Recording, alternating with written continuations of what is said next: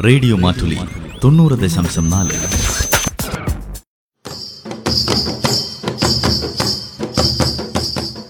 വയനാടൻ മൂപ്പന്റെ കൗതുകങ്ങൾ. നിർവഹണം ജോസഫ് പള്ളത്ത്.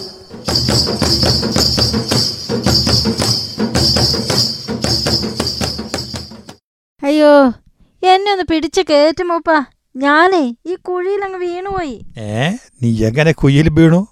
ആ ആരവിടെ കുയ്യുണ്ടാക്കിയതു അത് പണ്ട് ആരോ ഉണ്ടാക്കിയ കുഴിയാ. അതിന്റെ മേലെ പുല്ല് പിടിച്ചായിരുന്നു. അത് ഞാൻ കണ്ടില്ല. ഓ ഇപ്പൊ കാലൊടിഞ്ഞു പോയന നിന്റെ സൂക്ഷിച്ച് നടക്കണം. ആനനെ വീഴിക്കാനായിട്ട് ഭാര്യക്കുയ്കൾ ഇനി കാണും ഇതിനകത്ത് പെണ്ണെ. രണ്ടായിരത്തി ഇരുപത്തൊന്ന് ജനുവരി ഒന്നിന് ക്രൊയേഷ്യന്റെ ഉൾനാടുകൾ ഇങ്ങനെ ഒരു സംഭവം ഉണ്ടായിനി.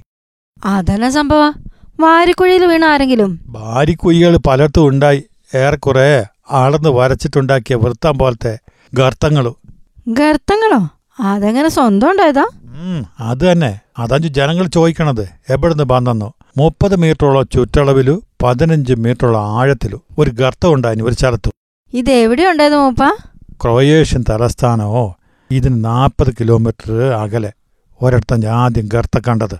എന്നിട്ടോ? പിന്നെ പല സ്ഥലത്തു തുടർന്നുള്ള ആഴ്ചകളിലു ഇങ്ങനെ ഗർത്തങ്ങളുണ്ടായിനി അവസാനം അമ്പത്തിനാല് ഗർത്തങ്ങൾ ഇങ്ങനെ ഉണ്ടായിനി.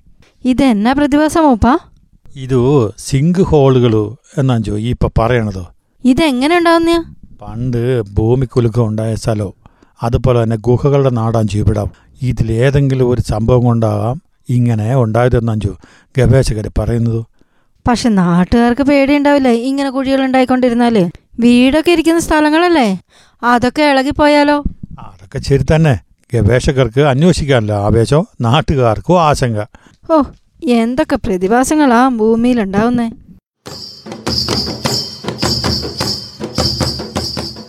വയനാടൻ മൂപ്പന്റെ കൗതുകങ്ങൾ. നിർവഹണം ജോസഫ് പള്ളത്ത്.